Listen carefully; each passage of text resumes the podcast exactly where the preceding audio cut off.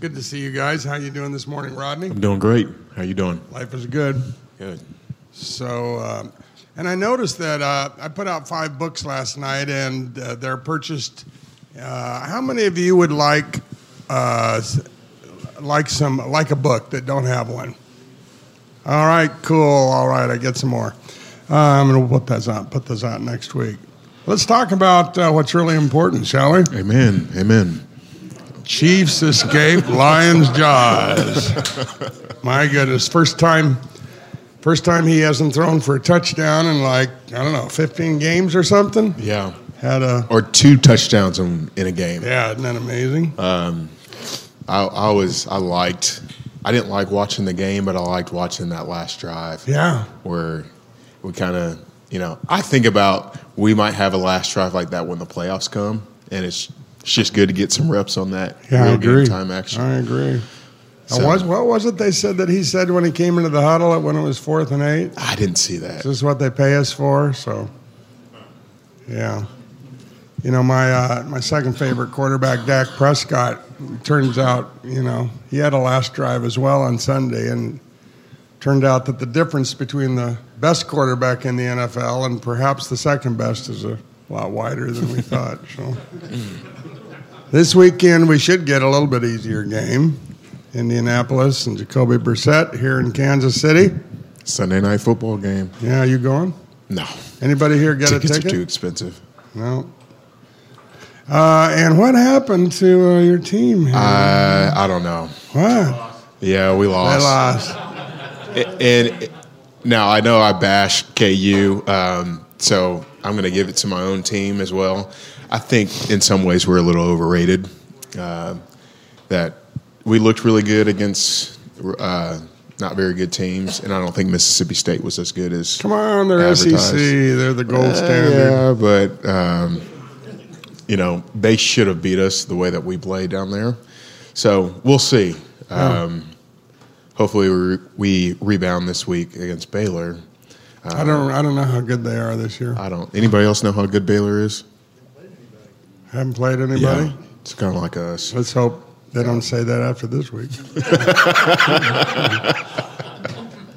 Cool. So All right, and KU, I guess, falls back to earth, fifty-one to fourteen. now I will say I was I was I had high expectations for KU after they beat Boston College the way that they did. So it's been a little disappointing to see them take a few steps back. But Really, you're not one of those KU haters. You said Uh, you're really disappointed. Tell the truth. Okay, I wasn't really disappointed. I was just kind of happy a little bit, um, but you know, y- you also want to see them for the sake of those guys on the team. Uh, I more enjoy it for the fans, Yeah. you know, not seeing Yeah. celebrations. Uh, and they have an easy game at home against six-ranked Oklahoma this Yeah. week. Yeah. Upset alert. All right. Yeah.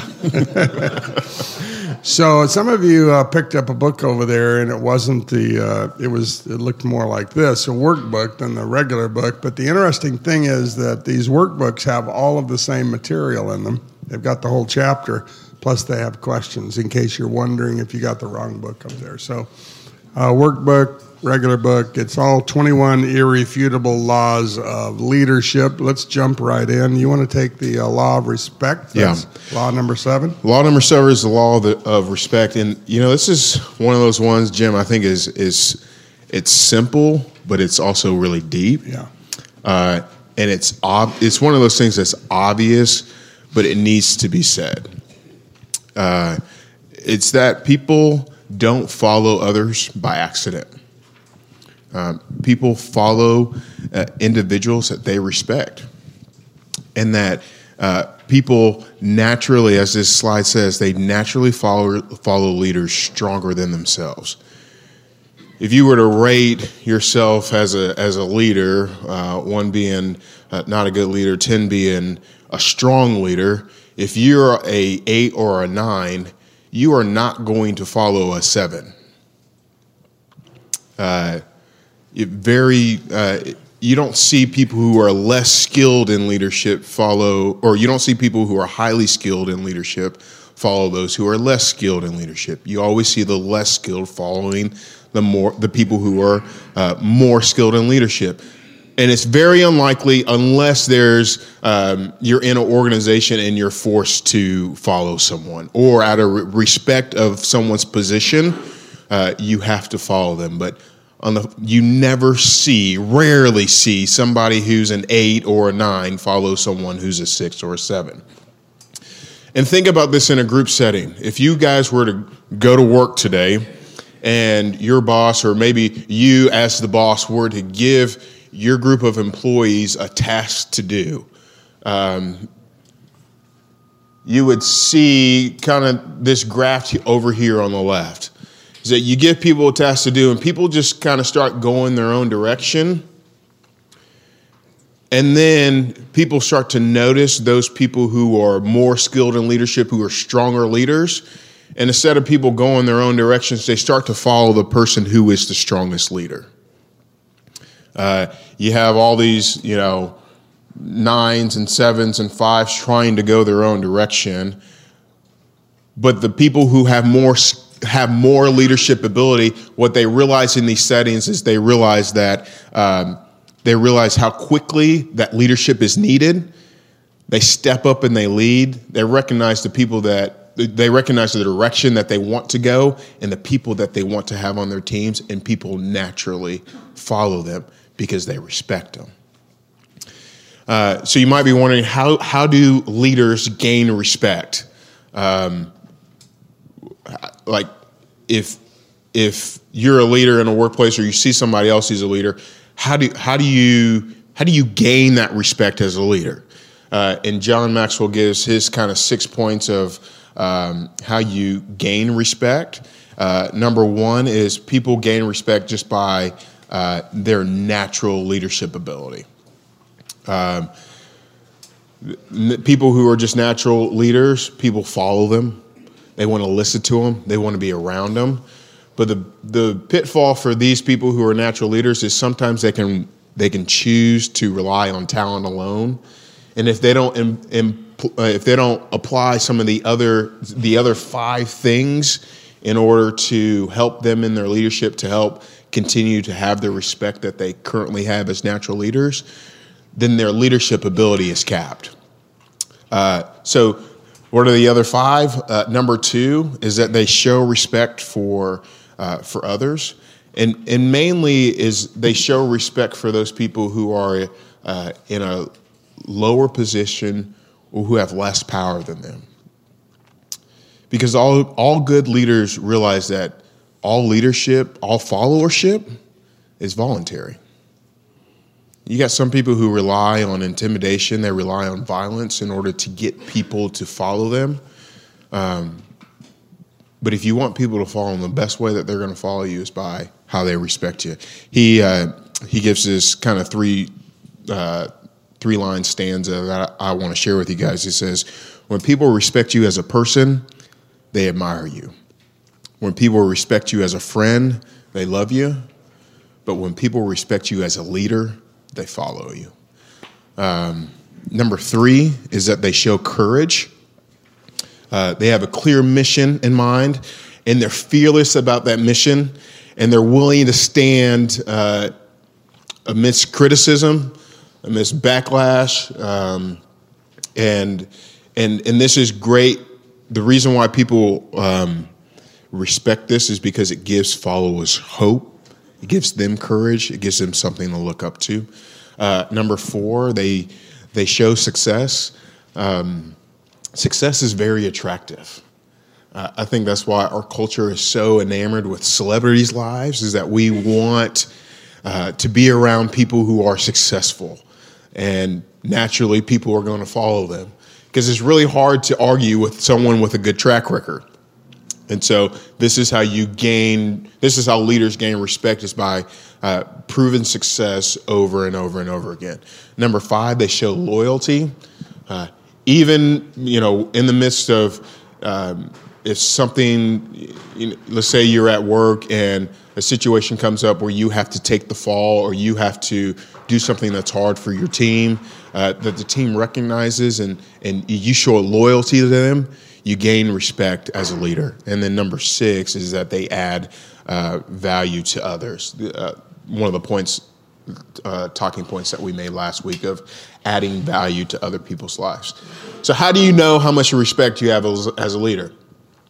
Uh, Maxwell says if you want to measure your level of respect as a leader, here, here are the two things. It's it's one, um, you you look at who you attract.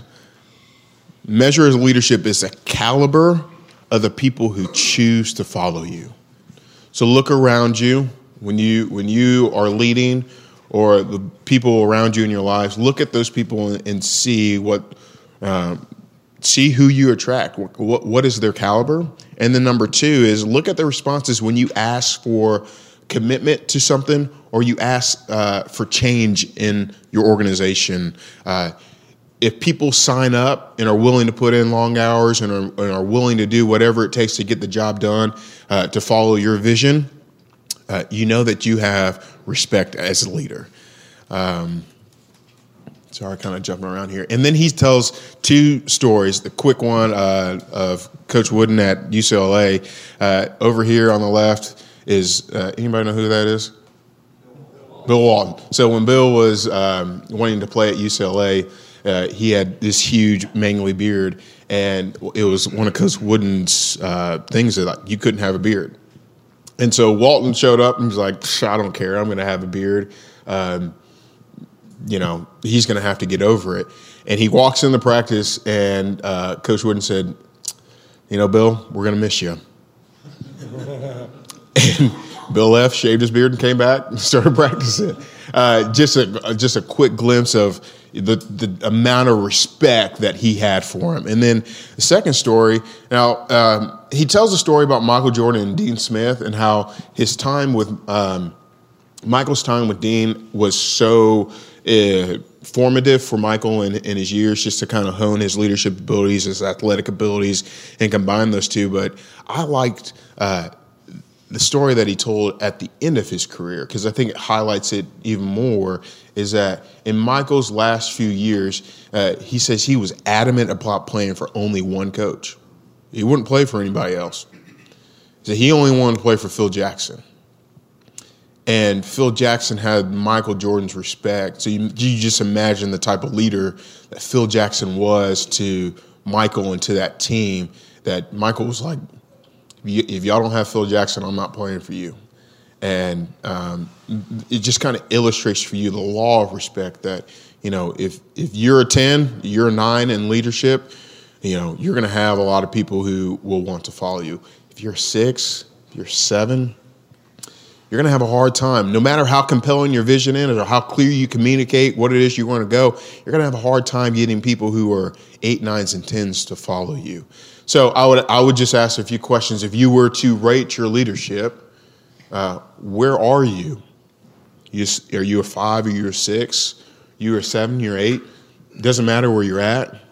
Um, if you are a four, um, just know where you're at, know the people who are going to follow you, and then what what steps do you need to take to help gain respect? Uh, for is it? Do you need to have a little bit more courage? You need to show more respect for people who are in lower positions, who have less power than you. Um, you need to build some success so that people will look at you and they'll and they'll want to follow you. So there's a verse that um, um, seems to go along with that in Deuteronomy. I took the leading men of your tribe, said Moses, wise and respected men. So before he chose them, he saw that they were respected and he appointed them as leaders. Yeah. So uh, I've got the law of intuition, which is so different from your law. Your law had to do with how people underneath you, people who follow you, how they look at you. This is something inside you and inside me. It's the way, it's our gut, basically, and whether we trust our gut. And I couldn't help thinking about Patrick Mahomes. I couldn't uh, help thinking about him when, when the law of intuition was defined as these are leaders who are able to read a situation, trust their gut, and take bold action. And I've been watching. Uh, you know, some analyses of how Mahomes looks at a situation uh, that would seem to me to be unreadable you know, and reads it quickly and makes the key decision that changes a whole game. Uh, and I'll refer back to him later. So, this is the law that, that says that un- leaders, real leaders, understand the crisis moment and they know just what to do. There's a verse out that, that really reminds us of this First Chronicles 200 chiefs from the tribe of Issachar who understood the times and knew what Israel should do. It's a famous line in the Old Testament. And these are great leaders. Now, he lists uh, one, two, three, four, five things that leaders read. They read their situation, they read trends, resources, people themselves. So uh, I mentioned Mahomes because as they're describing, you know, as these articles are describing uh, the last drive of a game that was a mess on Sunday, you know, he understood the situation, walks in the huddle, knows it's fourth and eight, and it looked to me like a planned play. I'm not sure it was.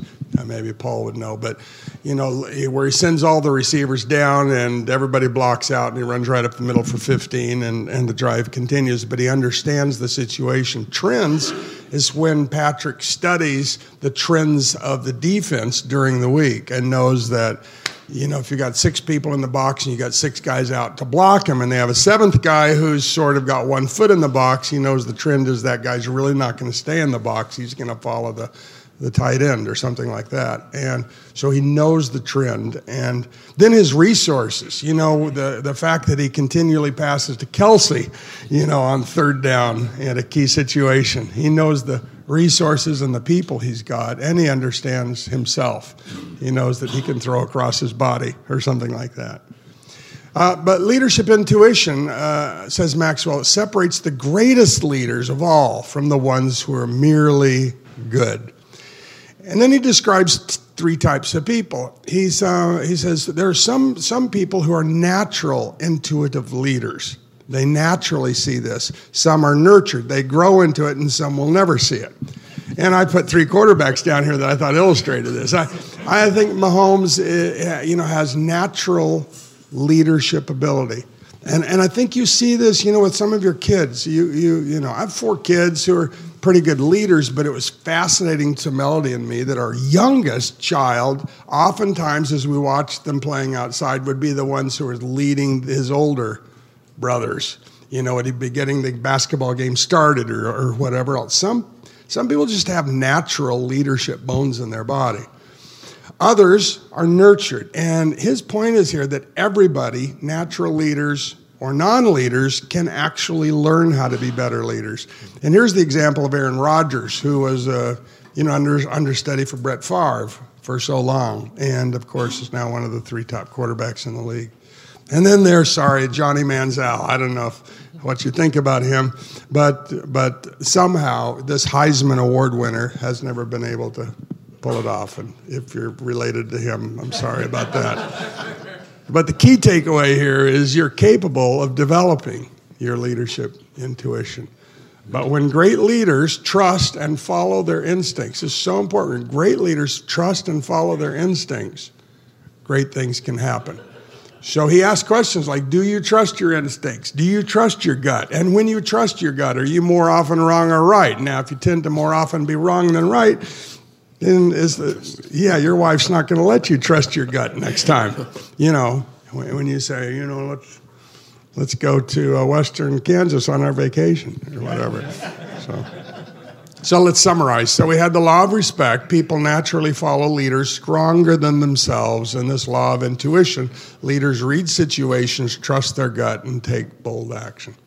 So I've got a couple of questions for you, maybe to start your discussion. First, uh, that has to do with the law of respect. Recall a time in your life when you observed the leadership cream rise to the top, right? And second, with the law of respect, what might someone do? I'm not asking you what might you do, that might be so, but what might a person do to increase the level of respect among the people with whom they interact daily? Then the law of intuition, number three do you trust your gut instincts? Share a time you were right. And then just for fun, share a time you were wrong. Next week, one of the laws we're going to take you're going to like, it's called the law of magnetism. So that's where we are. Why don't we, why don't we let them uh, eat biscuits and have time in their group? Yeah. I want to pray for? it? Yes. Let me pray for us. Uh, Father, we, we thank you for uh, this morning. Um, we thank you for life. Um, and we thank you for your mercies for us and your love. Um, that, as Colossians say, that we were created by you and for you. And God, I pray that we would not forget that, uh, Lord, you want an intimacy, you want an intimate relationship with us. And um, you sent your son in order that we might be able to. Uh, have that relationship with you that is best for us. And I pray that we would not forget the gospel. We would not forget your love for us, Lord, that it would spur us on in the way that we live every day. Lord, I pray that you would help develop, uh, develop us into leaders, um, that you would hone us, that you would grow us. Um, Lord, that you would guide us with your spirit, that we would be open, that we would not quench the spirit's fire, um, and and listen to him as we live day in and day out. We ask and pray these things in your name. Amen. Amen.